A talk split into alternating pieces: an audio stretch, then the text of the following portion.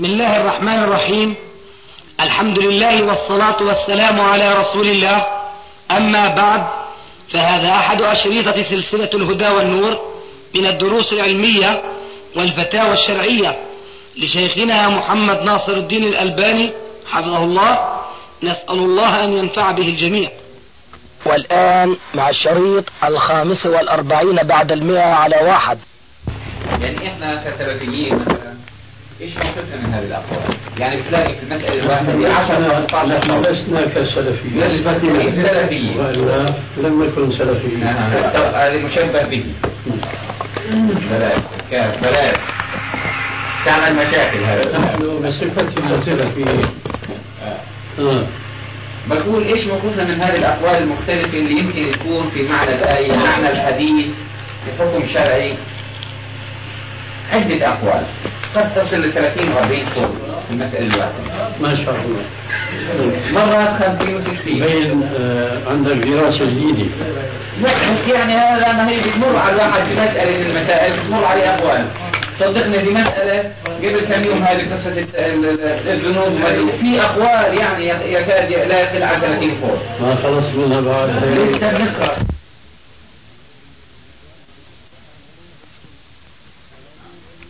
انتقلوا إلى مرحلة ثانية آه. هيك مبين إيش موقفنا من هذه الأقوال المختلفة؟ موقفنا ما كان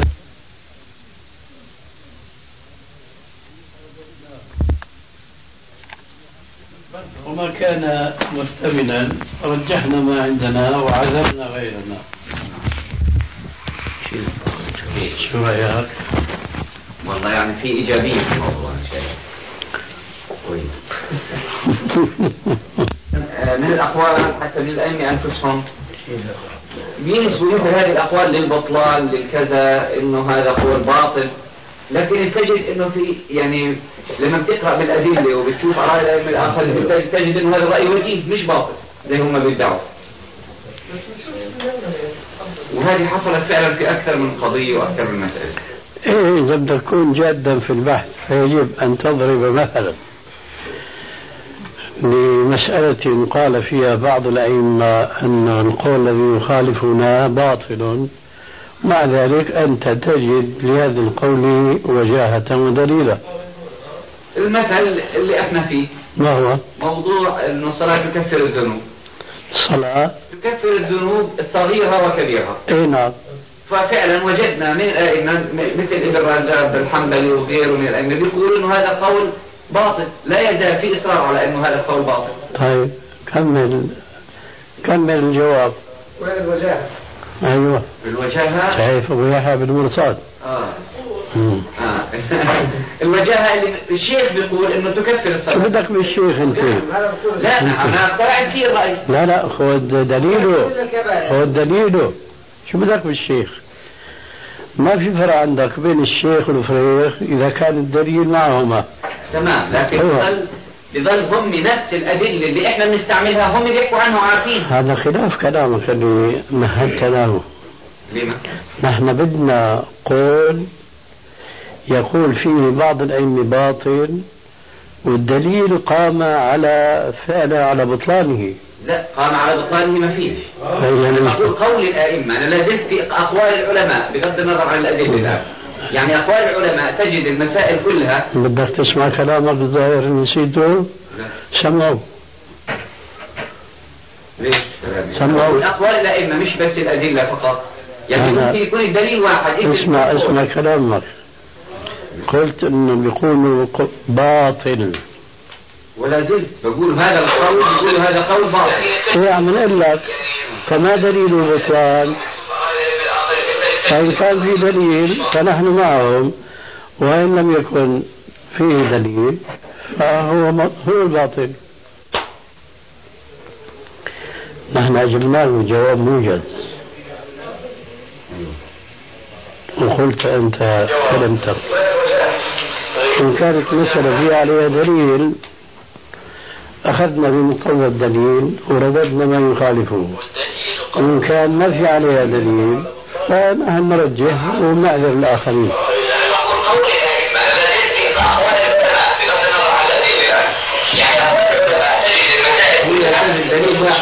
يعني كل الأدلة اللي أنت ذاكرها هم بيعرفوها ولا لا كيف؟ هذا أنت- حديث النهر. الذي أنت مشكلتك بتعيد الماضي. ما بتضم إلي الجديد. شو جوابنا عن من حج فلم يرفث ولم يفسق؟ خرج من ذنوبه كيوم ولدته أمه. جوابهم؟ زي جوابك في الواقع جوابهم معك فإذا ضد حالهم؟ فإذا ليش عم تعب حالك؟ أنا مثل حالي لأنه هم مركزين على هذا الموضوع بالذات ما حول ولا موضوع قوة الصلاة وتكفير الذنوب هو القضية أما هم والله بيقولوا زي ما بتقول أنت حقيقة. مم. وأنا قلت هذا الكلام امبارح لأبو عبد الله قلت له يا أبو عبد الله هذا الكلام حديث الحج ضدهم ضد مبدأهم ضد مذهبهم في الموضوع. فقال لي سبحان الله أنا مش فاهم كيف هم بي... ليش بي... بي- بيمشوا مع الحديث هذا مرة وبيخالفوا الحديث هذا مرة أخرى. وهذا واضح فعلا في المسألة هذه. أنا خايف أنت يا شيخ علي تنعدى. والله يعني في أمراض معديه وفي أمراض مش معديه إيه نعم. يكون عندك لا هذا يتحصن مضاعفات فهي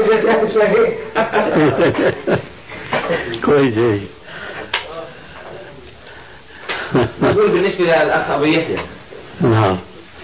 إحنا درسنا قضية آه إنه الصلاة تكفر الذنوب وطبعا في أقوال عديدة.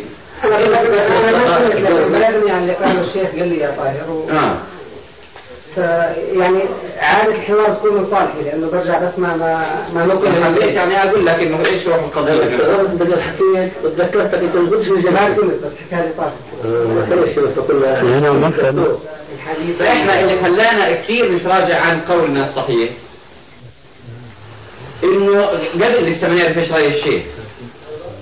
فقرأنا من كتاب ابن رجب الحنبلي في شرح 50 حديث فبيقول إنه من يقول بأن الصلاة تكفر الذنوب الكبيرة والصغيرة دون توبة من الكبيره من الذنوب الكبيرة هو قول أشبه بالجهمية وهو باطل. نعم. أنا قلت له طيب غريب هاي القضية طويلة عريضة وليش هو انتهى بهذا القول؟ فقال لي شيخك بيقول بهذا القول أبو عبد الله أحمد عطيه قلت له وين بيقول شيخ هذا الكلام؟ قال لي أنا مثلا أطلعنا كتاب آه، شرح مشكات المصابيح الشيخ وإلي الشيخ يقول بهذا. فعلا صريح يعني لا لا تقل هذا. نعم. لا تقل هذا. الآن من ذي شلون؟ كنت حاضر جلسة ولا لا؟ حاضر. إيه. بجوز إنه ينسب إلي هذا القول انه الصلاة تكفر الكبيرة ولا- والصغيرة. على الإطلاق زي ما انت طبعا معروف إنه في قيد معروف القيد هذا على أن تكون هذه الصلاة هيك بدك نقول أستاذ الشريف. مش أنا بدي على بدك ان الصلاة تنقل موافقة للسنة صلاة صحيحة مش أي صلاة. طبعا هذا معروف ضمنا يعني إنه إحنا بنقصد الصلاة المضبوطة 100% أي المعنية أما الصلاة المخربشة طبعا هذا الله يكون في عون صاحبها طيب هذا مهم مهم جدا. ما هي الأصل؟ هي الأصل، نعم. وذكرنا لكم الحديث أن الرجل لا يصلي صلاة ما يكتب له منها إلا عشرها. أي. إلى آخره. فوين تكتب له صلاة كاملة هم مع أخذ الاعتبار بانه هذه الصلاة لو كانت كصلاة الرسول عليه الصلاة والسلام ما بيقولوا بتكفر الذنوب الكبيرة. هذا هذا هو القول الباطل هم ورد نعم. ورد لأقوال الرسول الصريحة وكمان إذا واحد حج كما قال عليه السلام فلم يرفث ولم يفسق خرج كيوم ولدته أمه بيطلع حامل الكبائر ونضيف من الصغائر هذا هو البطل بالذات. والله يا أستاذ شنو الصحيح فهمهم لهذا الحديث بخلاف مفهومهم للحديث الآخر. هي القضية الله سبحانه هو كرم الله سبحانه وتعالى يعني. إذا كان الله بده يدافع على صلاة واحدة ويجيب كل الذنوب فلله تعالى ما يشاء. فلا ما تستهجن يعني. بعدين إن تجتنبوا كبائر ما تنهون عنه نكفر عنكم سيئاتكم. فاجتناب الكبائر مكفرات للصغائر شو بقي بقى فضل الصلاة والحج وإلى آخره إذا كانت هي إيش تمحو الصغائر فقط هي الشبهه جاي من مجموعة الأدلة اللي بتقول ما اجتنبت الكبائر أو ما اجتنبت الكبائر. هذا الحديث الصلاة إلى الصلاة، الجمعة إلى الجمعة، رمضان إلى رمضان، العمرة إلى العمرة، كل لك ما اجتنبت الكبائر. فهذا القيد جعلوه قيد وحكموه على كل الأدلة الأخرى اللي في موضوع الصلاة والصوم والأعمال الصالحة. لذلك نحن أجبناك فبتأيد الإشكالات وما بتعيد الرد عليها. ولذلك أنا خايف عليك أنه تسوي العدوى. لا حول ولا قوة. لا هيك ولا هيك. لا شو بيقولوا طاووس الغراب شو قصتهم؟ إنه أيام ما في واحد كان بده يمشي وبعدين لو لم يكن هناك إلا قضية الصلاة. الجواب كما سمعت لكن أنتم عم تنقلوا التعميم تركنا الصلاة وقلنا هيك لا تكفر إلا الصغائر. طيب والأشياء الأخرى. مكفرات أخرى اللي ألف فيها الحافظ ابن حجر العسقلاني والجلالي اي والله إحنا قرأنا. شو بنقول عنها هي؟ والله كثيرة يا أستاذ. نخلط شعبان برمضان. لا والله. لا نترك الصلاة هي فضيلتها. مع ذلك قلنا لك ما اجتنبت كبائر كان شرطا كشرط إن خفتم أن يفتنكم الذين كفروا. ثم لما قيل الرسول ما بالنا نقصد وقد أمنا؟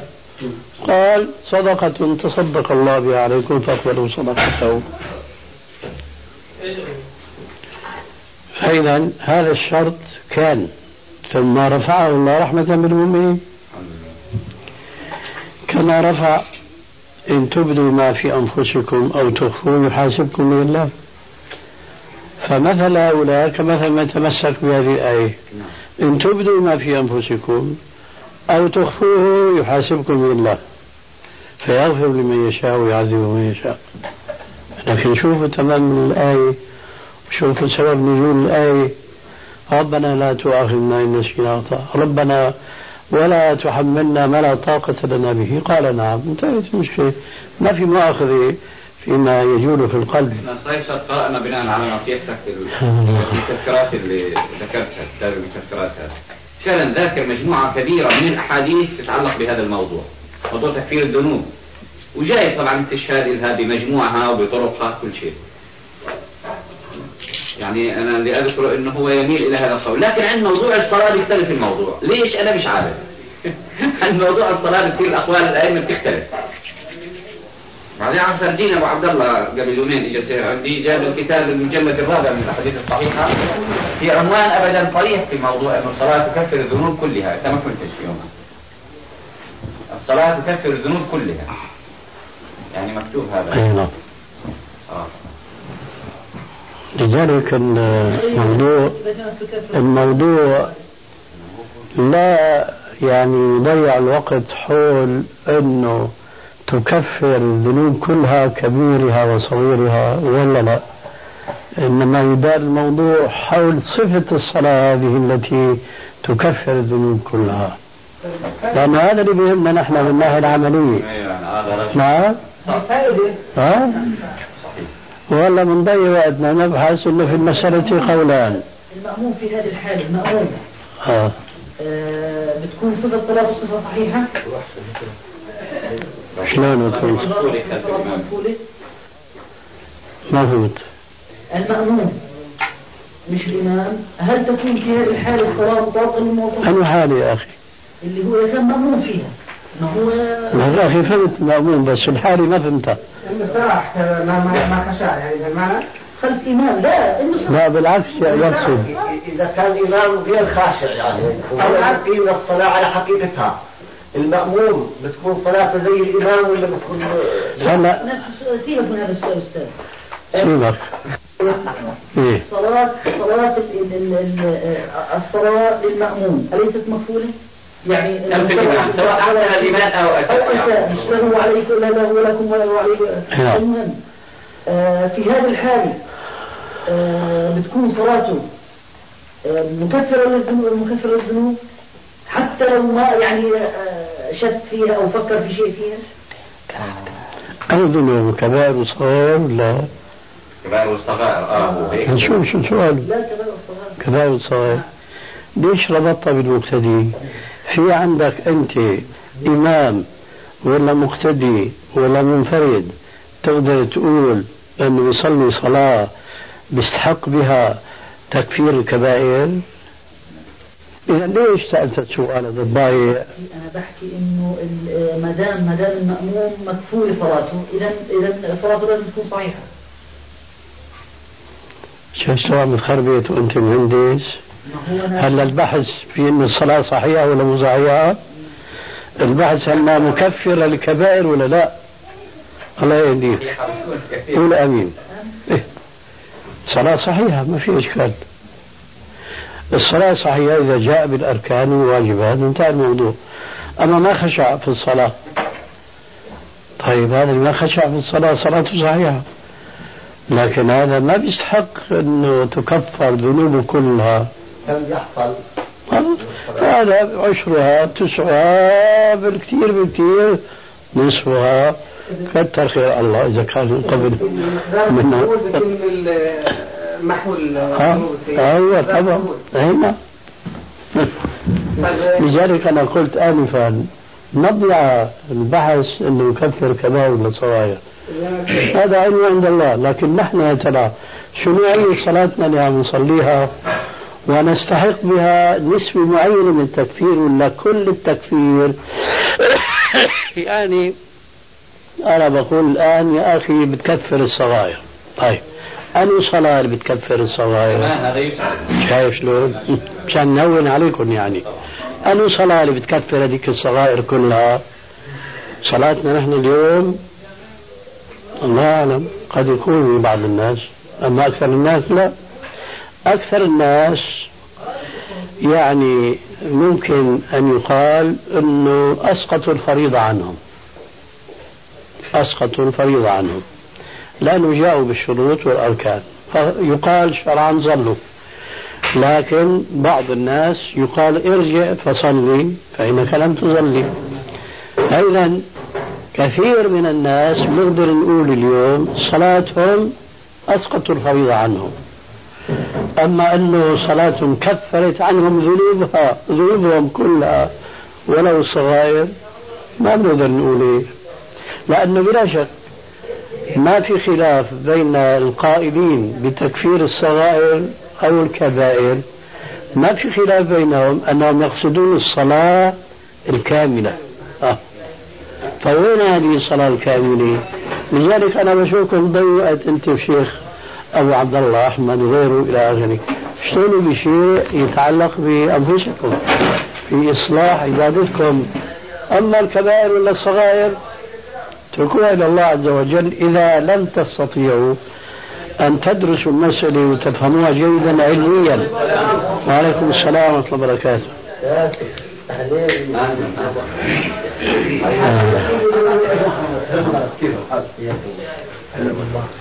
أهلا مرحبا. يعني نقدر نقول ملخص لها إن هذا كان في بداية الأمر؟ طبعا من اجتنبت كبائر نعم. ها؟ آه كان في البداية ثم امن يعني. طبعا أبو اليسر أول مرة تسمع في القضية هذه لا مش أول مرة. لا يعني كبحث لا كبحث معروف الشيخ بس هذه أول مرة أسمع منه إنها كان الأول أيوه هذه أول مرة أسمع لذلك بحب اكدها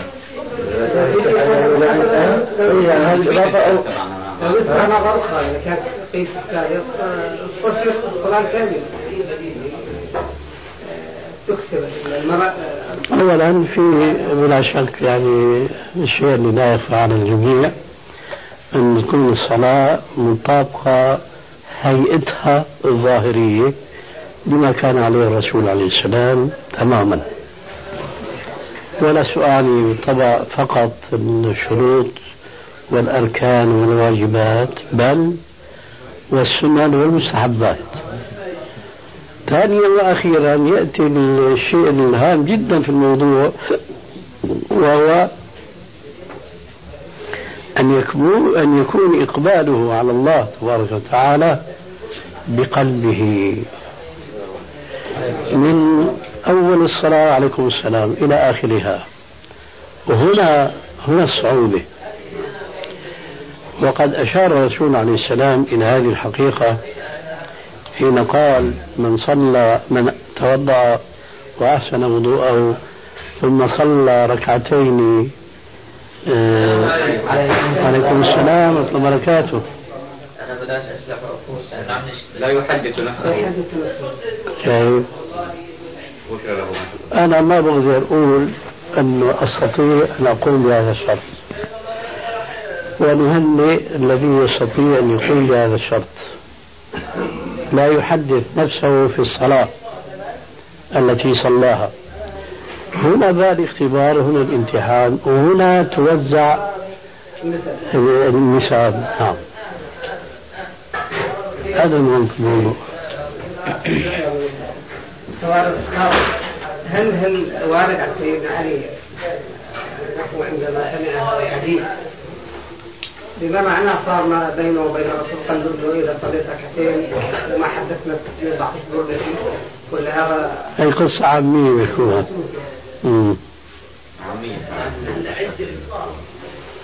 بالنسبة للدعاء آه، دعاء الإمام في الصلاة في حديث عن أنه لازم يدعي إلى غيره تقصد القنوت والدعاء مطلقا؟ لا أقصد أنه حديث اللي يقول أنه من صلى ولم يدعي لغيره فيه.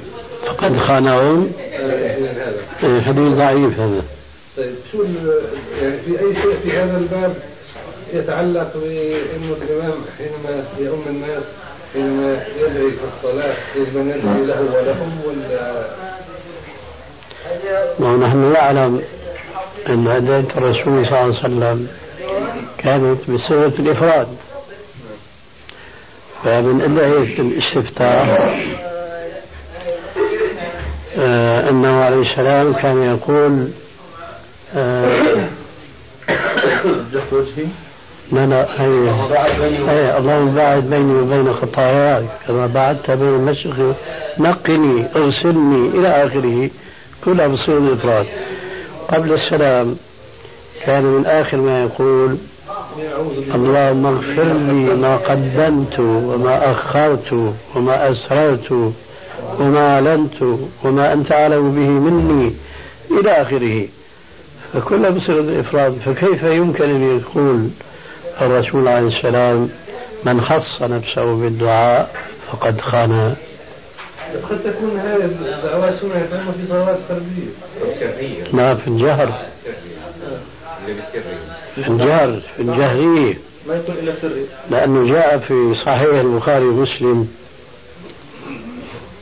عن أبي هريرة رضي الله عنه قال كان رسول الله صلى الله عليه وآله وسلم إذا كبر للصلاة سكت هنية. فقلنا يا رسول الله أرأيت سكوتك بين التكبير والقراءة؟ ماذا تقول؟ قال أقول اللهم باعد بيني وبين خطاياي. بعدين الحديث الثاني إذا كثركني يا اللهم اغفر لي ما قدمت وما أخرت. هذا حديث علي. حديث طويل في صحيح مسلم. كمان بيحكي أن الرسول عليه السلام كان إذا قام إلى الصلاة كبر وقال نعم وجهت وجهي الذي فطر السماوات والأرض حنيفا وما أنا من المشركين لصلاتي ونسكي إلى آخره؟ ثم كان آخر ما يدعو في آخر صلاته اللهم اغفر لي ما قدمت وما آخره المفروض أنه هذا سرا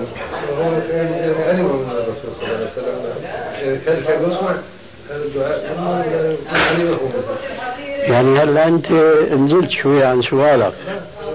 كويس حتى نفهم على بعضنا. يعني في الأول كان السؤال عام.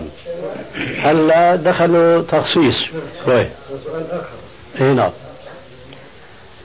ففي الأصل الحديث فقد خانه ما هو صحيح. ثانيا ما في عندنا ما يدلنا على أن النبي صلى الله عليه وسلم كان يدعو ما بخص نفسه في الدعاء إذا دعا جهرا كما هو سؤالك الآن. لكن في الوقت نفسه ما عندنا مانع من كل من الأمرين.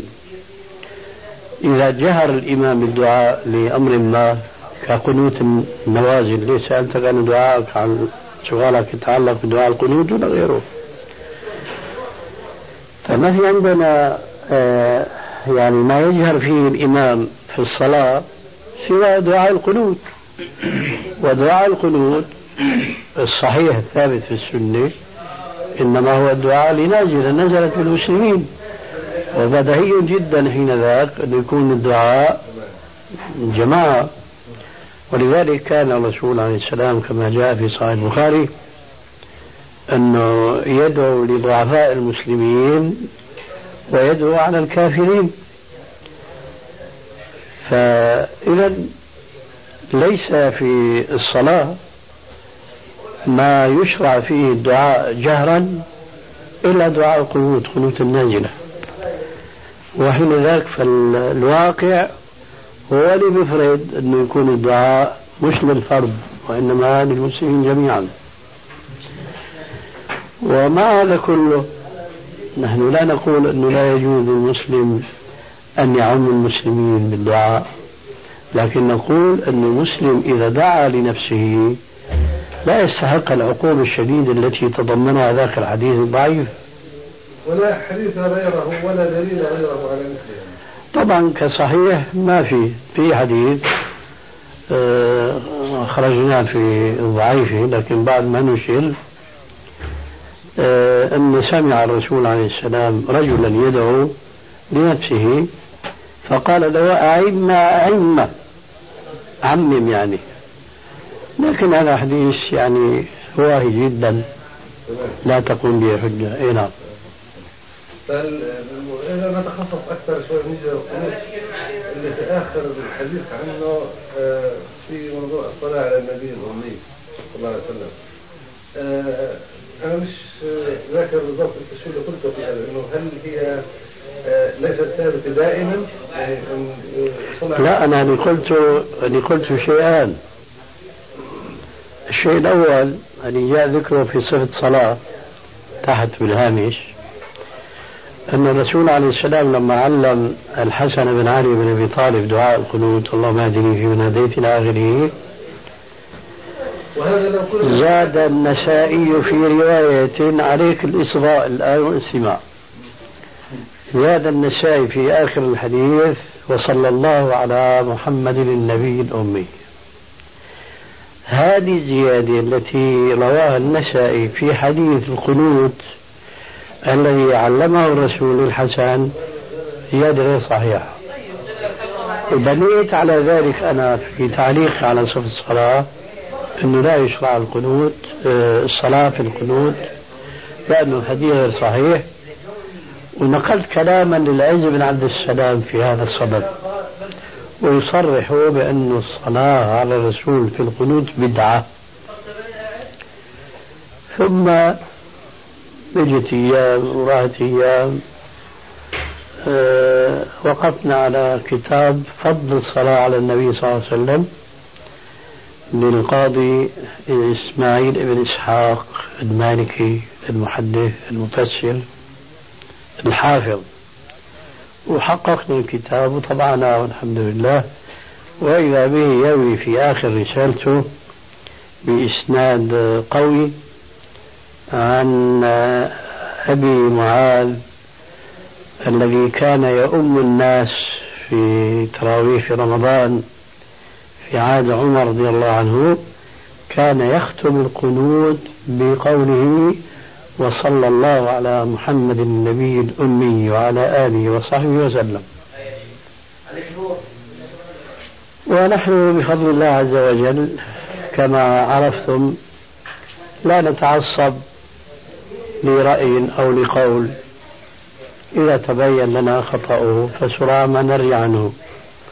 فلما لخص صفة الصلاة في الجزء الصغير المعروف تلخيص صفة الصلاة اهتملتها فرصة وذكرت في القنوت هذه الصيغة واعتمدت في ذلك ليس على حديث النساء ضعيف وإنما على هذا الأثر الذي كان يعمل به جهرا في عهد عمر بن الخطاب رضي الله عنه.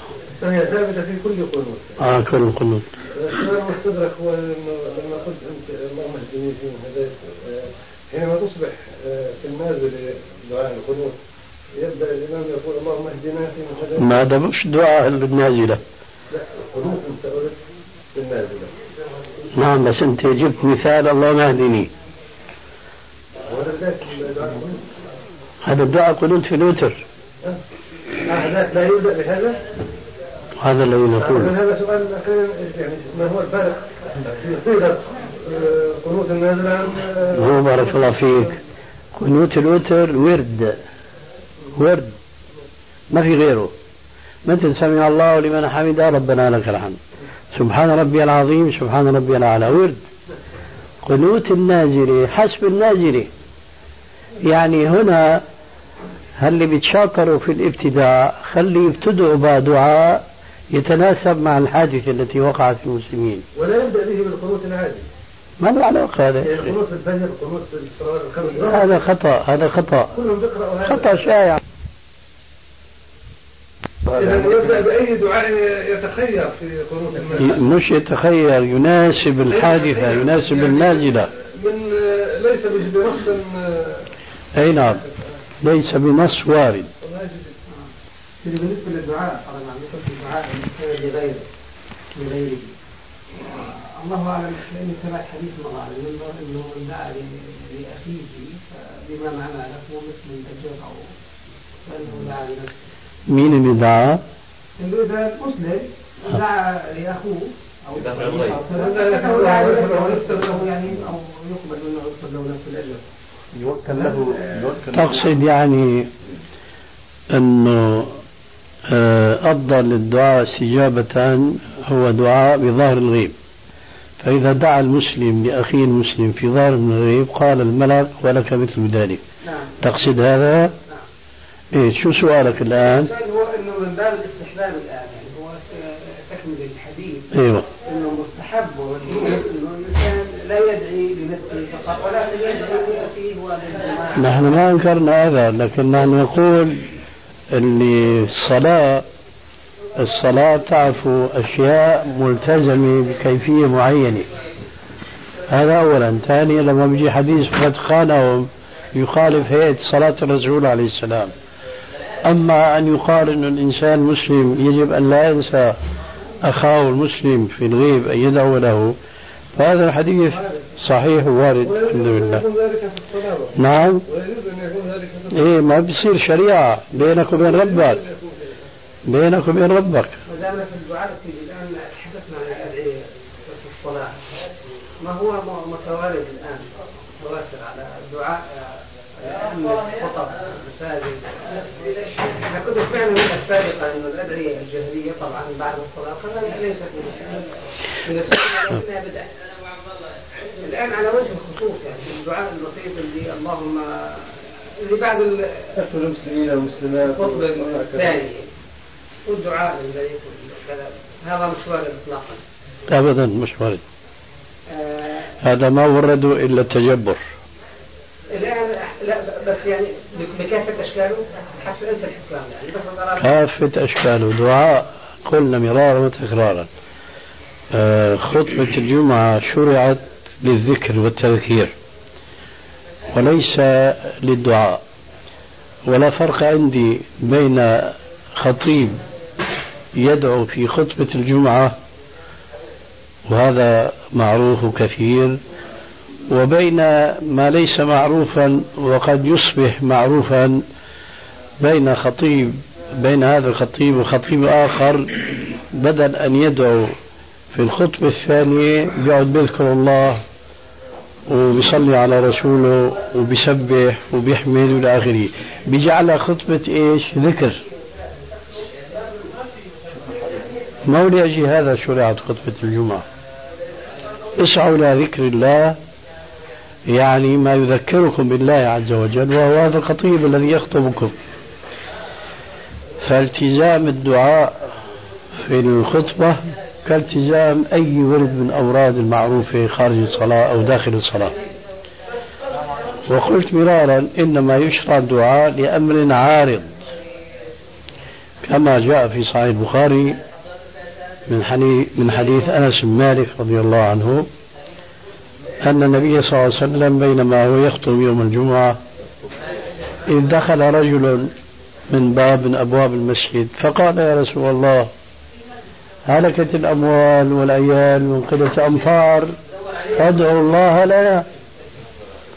فرفع عليه السلام يديه حتى بان إبطاه وقال اللهم اسقنا اللهم اسقنا اللهم اسقنا.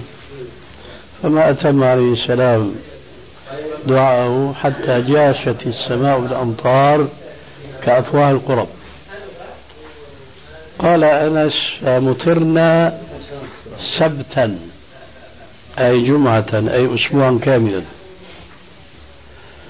في الجمعة الثانية ورسول يخطب جاء رجل هو أو غيره يقول يا رسول الله هلكت الأموال من كثرة الأمطار فادعو الله لنا. فقال عليه السلام اللهم حوالينا ولا علينا اللهم على الآطام والآجام والضراب ومنابت الشجر. فانكشفت السماء فكانت كالجونة يعني الترس تمطر حوالي المدينة ولا يصيب المدينة شيء فهذا لأمر عارض دعا الرسول عليه السلام. ثم دعا كلمات موجزات يعني. اللهم اسقنا اللهم اسقنا. اللهم حوالينا ولا علينا. اللهم على الآطام والآجام والضراب. و... نعم. فإنه دعاء نازل لحدث حصل دعاء ثاني. نعم. وكأنه دعاء نازل. شو في شبه هذا؟ هي بعض العلماء بتسمعوا أنتم آه، بصلاة الاستسقاء. صلاة الاستسقاء فيها خلاف بين العلماء في شرعيتها. فبعض الأئمة بينكروا شرعيتها وبيقولوا ما في في الاستسقاء إلا الدعاء. وبيستدلوا بهذا الحديث. وفعلا هذا الحديث استسقاء يعني طلب السقيا. أما العلماء الذين آه، طبعا لا يتعصبون للرأي وإنما يتتبعون ما جاء عن الرسول عليه السلام فبيقولوا الاستسقاء بيصير بصلاة وبصير بدعاء بدون صلاة لأنه كل هذا ثبت عن الرسول عليه السلام. الشاهد من حديث أنس السابق أنه دليل على أنه يعني يشرع للخطيب يوم الجمعة أن يدعو لأمر عارض أما أن يلتزم ذلك ويجعل جزءا من خطبة الجمعة هذا بلا شك من مثلثات الأمور. والمؤسف أن الدعاء للملوك ما هو بالأمر الجديد يعني كما قد وهم بعض الناس لا هو قديم جدا من قرون يعني. لأن الملوك يعني هذه عادتهم كما قال تعالى إن الملوك إذا دخلوا آه، قرية أفسدوها وجعلوا أعزة أهلها ذلة وكذلك يفعلون. فهذه طبيعة الملوك إلا القليلين جدا منهم الذين يخشون الله ويلتزمون شريعة الله. فالدعاء في على المنابر للملوك هذه بدعة قديمة آه، سبقنا نحن والحمد لله بالتنصيص على بدايتها فكان لنا سلف في قولنا ببدايتها والحمد لله ولذلك نحن سلفيون ولسنا كسلفيين. طيب على هذا شيخنا هل في مانع الدعاء يكون بالنسبة للإمام للمأمومين خلفه؟ بصيغة الجمع في الصلاة. اللهم اغفر لنا ما قدمنا وين عقب مثلا الصلاة في السجود وهكذا في دبر الصلاة عقب التشهد. إذا كانت أدعية واردة يلتزم فيها النص. إن كان النص بصيغة الجمع لا يفرد. وإن كان بصيغة الإفراد لا يجمع. وإن كان دعاء من عند نفسه فيدعو له ولغيره.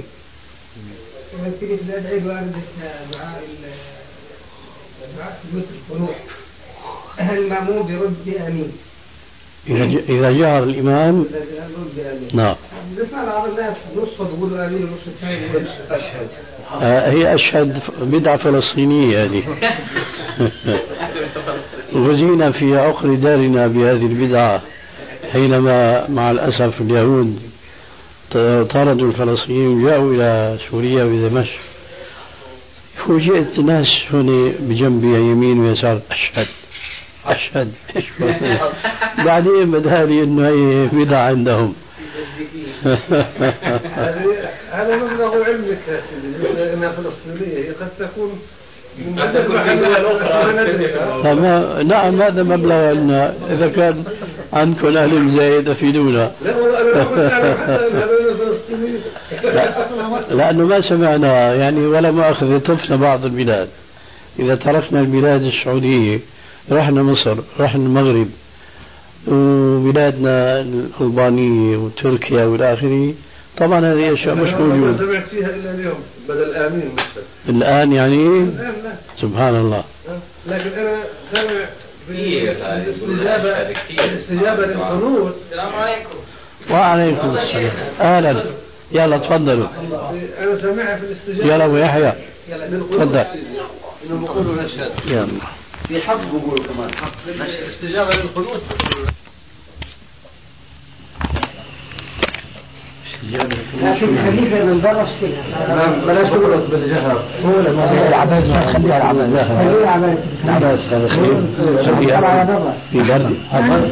نعم نعم برد خمرت الغرفة ولا يلا يلا موضوع التوبة منها.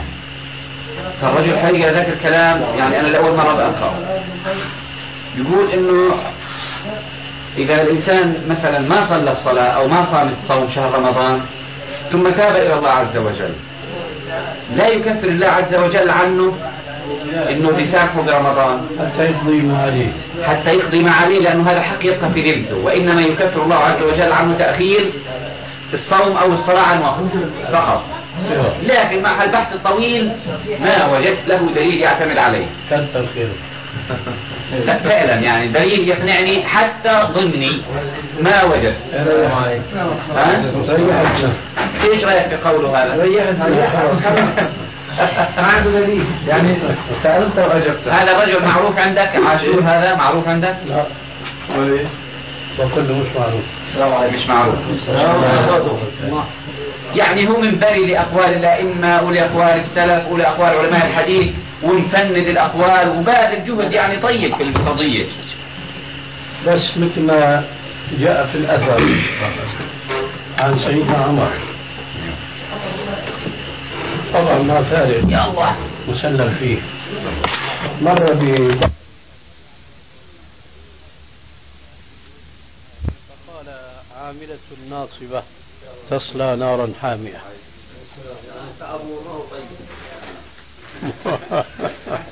باذل جهد لكن جهد بدون ثمرة. شو الجهد إذا كان بده يجي يشرع عبادة من عنده يصليها في غير الوقت الذي شرعه الله عز وجل؟ إذا الأستاذ لو قلنا مثلا واحد تارك صلاة واحد ما صام رمضان آه إلى آخره من الحقوق هذه اللي هو سماها الحقوق في الذمة. وتاب إلى الله عز وجل الله عز وجل يعني اللي يبدو لنا من الأدلة إنه بيعفي عنه بيسامحه بالصلوات اللي راحت مش مطلوبة منه. طبعا أنا بصفتي سلفي هذا جوابي.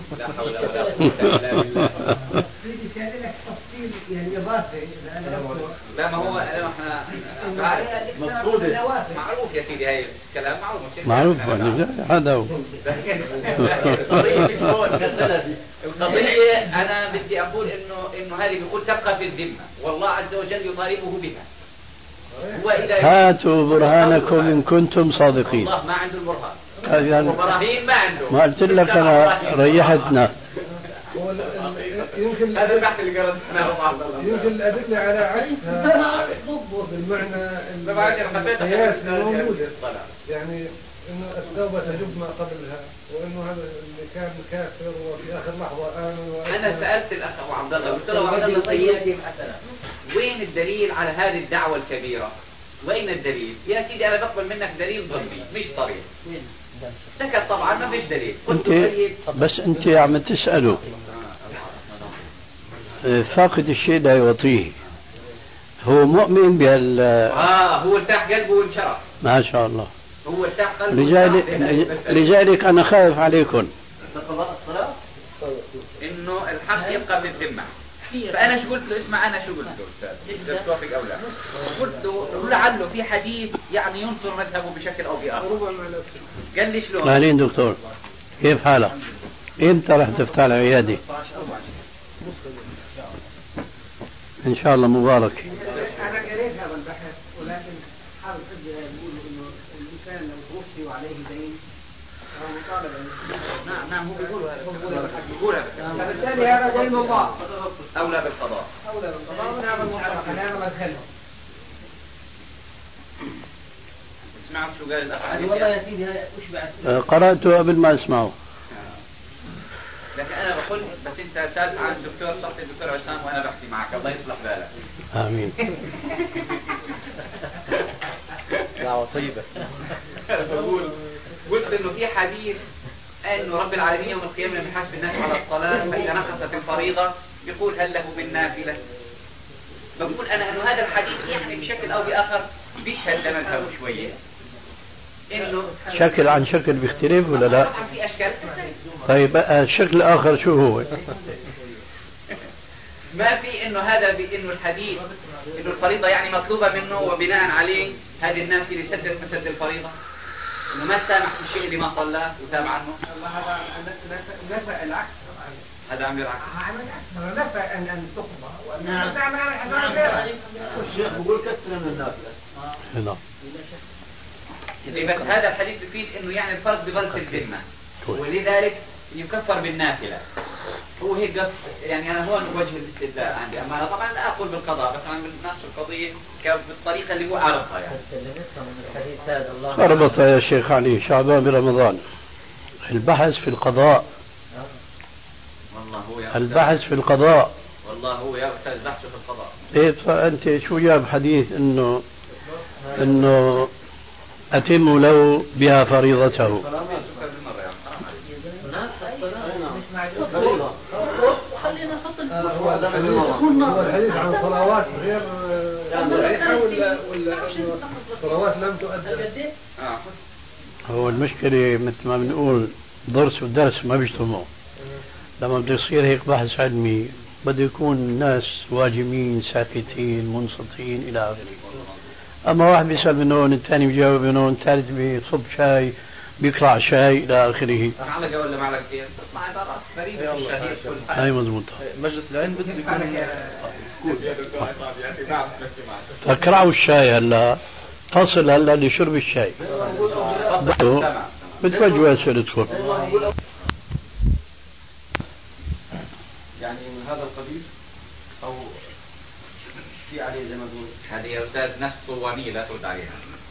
المقصود مين هو اللي انقدح أهو من أهل العلم ولا من أهل الجهل؟ في فرق بين شخص وشخص.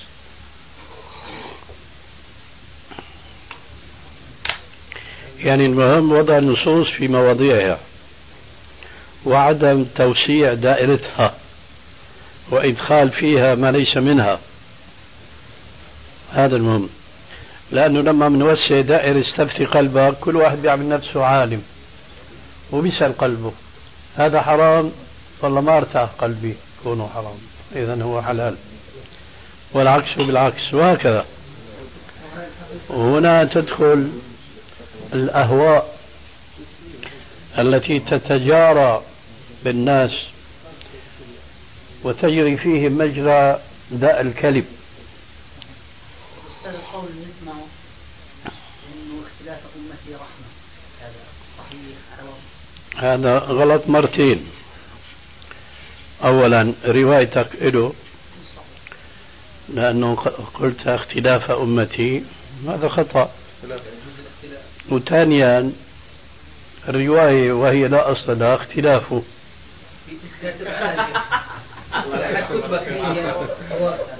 هو أصلا الخطا الثالث هو اختلاف امتي ولا اختلاف الائمه؟ شيخنا طيب بالنسبة سيدي انت وضحتها في كتاب في كتاب نعم يعني البداية الشيخ شيخنا في مثلا بالنسبة لموضوع التذكره يعني في عدد الألفاظ لكن هذا الأقل يا بقول أنت كما تفضلت الآن؟ إنه على الجاهل أن يسأل العالم. فهذا الجاهل قال أنا سألت العالم فلان وسألت العالم فلان. فقال العالم فلان كذا وقال العالم فلان كذا عكس ما قال. والله أنا قلبي يرتاح لقول العالم الفلاني كالعالم الفلاني. نقول إنه أنا سألت. نعم. هو سأل وما سأل. سأل عن رأي فلان ورأي فلان فتضارب الرأيان فاختار هو منهما ما يحلو له. لكن ما سأل عن دليل فلان ودليل فلان وعمل هو مراجحة وبعدين والله ضاع هو بين الدليلين. شو بده يسوي؟ بده يرجع بقى يستفتي قلبه يستفتي قلبه لكن يتقي ربه في الاستفتاء وما يتبع هواه.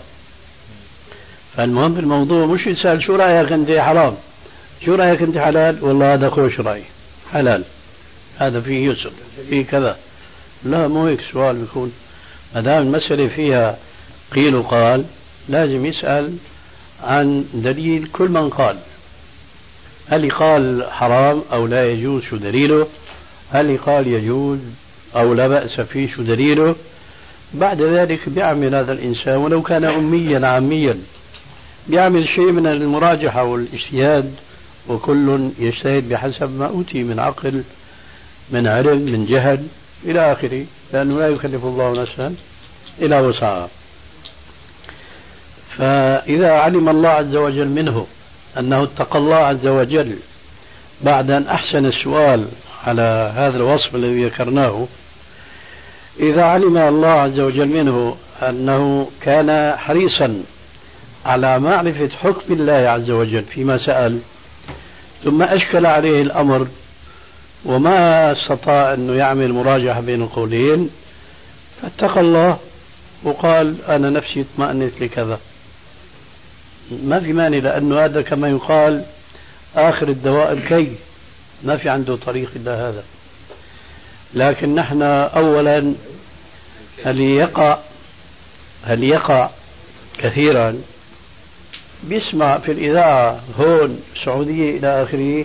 والله أنا ارتاح قلبي للرأي هذا وبيمشي عليه. أو مثل ما ذكرنا آنفا. سأل فلان شو رأيك؟ فلان شو رأيك؟ هذا ما سأل عن العلم سأل عن رأي. وهنا بتتضارب الآراء كثيرا. منذ أيام قريبة أوقفت سيارة شقيت عطاء علي مشان انزل على البلد لحاجة هذول العجلات. نعم.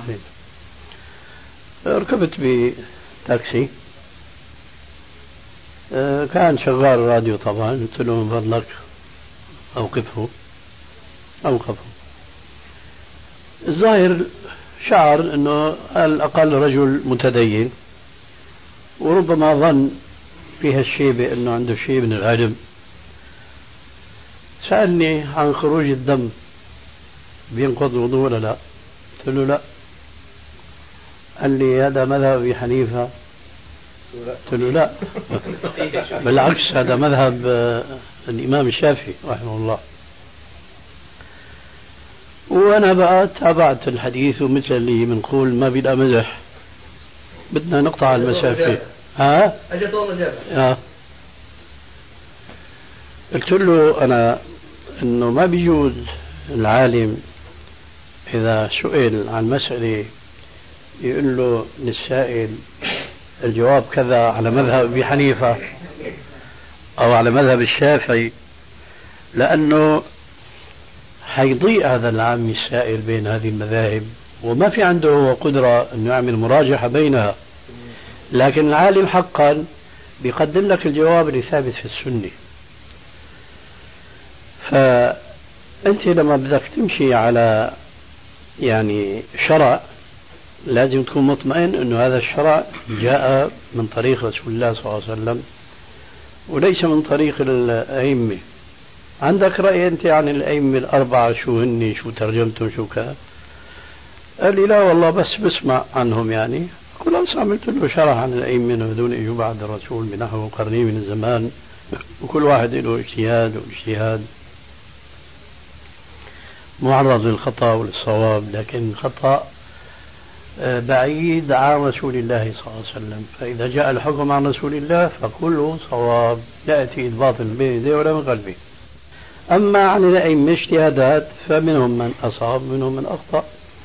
ومن أصاب فله أجران ومن أخطأ فله أجر واحد. تمينا هيك حتى وصلنا لمنزلنا ونزلنا.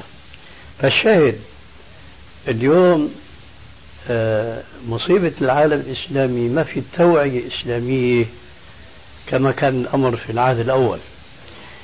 يعني الآن آه،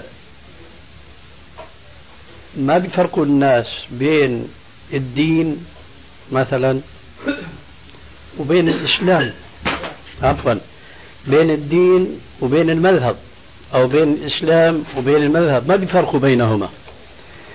فبيتصوروا أنه المذهب هو الإسلام هو الدين. ومن آثار عدم هذا التفريق أنك تأتي أسئلة تسمعها في الإذاعة. رأي الإسلام في كذا كذا وكذا رأي الإسلام. الإسلام عنده حكم ما عنده رأي. لكن هن مش عايشين عايشين في أحكام الإسلام عايشين في آراء العلماء. ولذلك تغير حتى التعبير ليعبر عن واقعهم. ليقولوا رأي الإسلام كذا يعنون رأي بعض علماء المسلمين. أما الإسلام عنده حكم عنده قضاء مبرم. لا يأتيه باطل من بين يديه ولا من خلفه. إذا قضى الله ورسوله أمرا أن يكون لهم الخيار ما في اختيار هنا أبدا. هكذا حكم الله.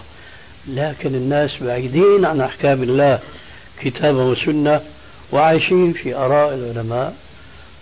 ومن آثار ذلك بيعملوا لك آه، شو بيسموها ندوة. بيجيبوا دكتورين ثلاثة من الدكاترة اللي ما درسوا الشريعة من كتاب الله ومن حديث رسول الله صلى الله عليه وسلم. بيقرر لك الرأي السائد في مسألة ما بيقول لك هذا رأي الفقهاء والمسألة مختلف فيها. في فقهاء كبار قالوا بخلاف ما ينسبونه إلى الفقهاء. المقصود تسليك هذا الأمر الواقع بالاعتماد على رأي قاله بعض الفقهاء فهم يطلقون ويقول هذا رأي الفقهاء. كأنه رأي مجمع عليه وليس من الإجماع بسبيل. يعني أمور أمور خطيرة جدا منحرفة. سببها أن المسلمين اليوم لا يوجد فيهم إلا قليل جدا ممن يعرفهم بحقيقة الدين والإسلام ما هو. كما قال الإمام ابن القيم رحمه الله وأنا بقول هذا الكلام مش ممكن تسمعوه من إذاعة في بعض البلاد العربية أو في أكثر البلاد العربية. شو قال ابن القيم؟ كلام حق العلم قال الله قال رسوله قال الصحابة ليس بالتمويه. ما العلم نصبك للخلاف سفاهة بين الرسول وبين رأي فقيه؟ كلا ولا جحد الصفات ونفيها حذرا من التعطيل والتشبيه العلم قال الله قال رسول الله اليوم اسمع أي فتوى. لا تجد مقرونة بقال الله قال رسول الله إطلاقا. فصدق رسول الله إن الإسلام بدأ غريبا وسيعود غريبا. فطوبى للغرباء. من هم الغرباء؟ هم الذين يصلحون ما أفسد الناس من سنتي من بعدي. انظروا هذا الوصف. على كم من المعروفين بالعلم في كل بلد ينطبق هذا الوصف؟ هم الذين يصلحون ما أفسد الناس من سنتي من بعدي. أين هؤلاء العلماء الذين يصلحون ما أفسد الناس على طيلة هذه القرون أربعة عشر قرنا من سنته عليه السلام لا أحد. إلا ما ندر جدا. أيوة روايتان هذه إحداهما والأخرى وهذا واقع أيضا لكن الأولى أدق. لأن الواقع في الرواية الثانية مشاهد يشترك في معرفته المسلمون جميعا تقريبا الذين لا يزال عندهم بقية من دين. أما الرواية الأولى هم الذين يفصحون ما أفسد الناس من سنتي من بعده هذه الذين يظن أنهم من أهل العلم هم بعيدون عن هذا الفهم. فماذا نقول عن جماهير المسلمين؟ تتمة الكلام في الشريط التالي. قالوا من هم الغلباء يا رسول الله؟ قال هم ناس قليلون صالحون بين ناس كثيرين من يعصيهم أكثر ممن يطيعهم.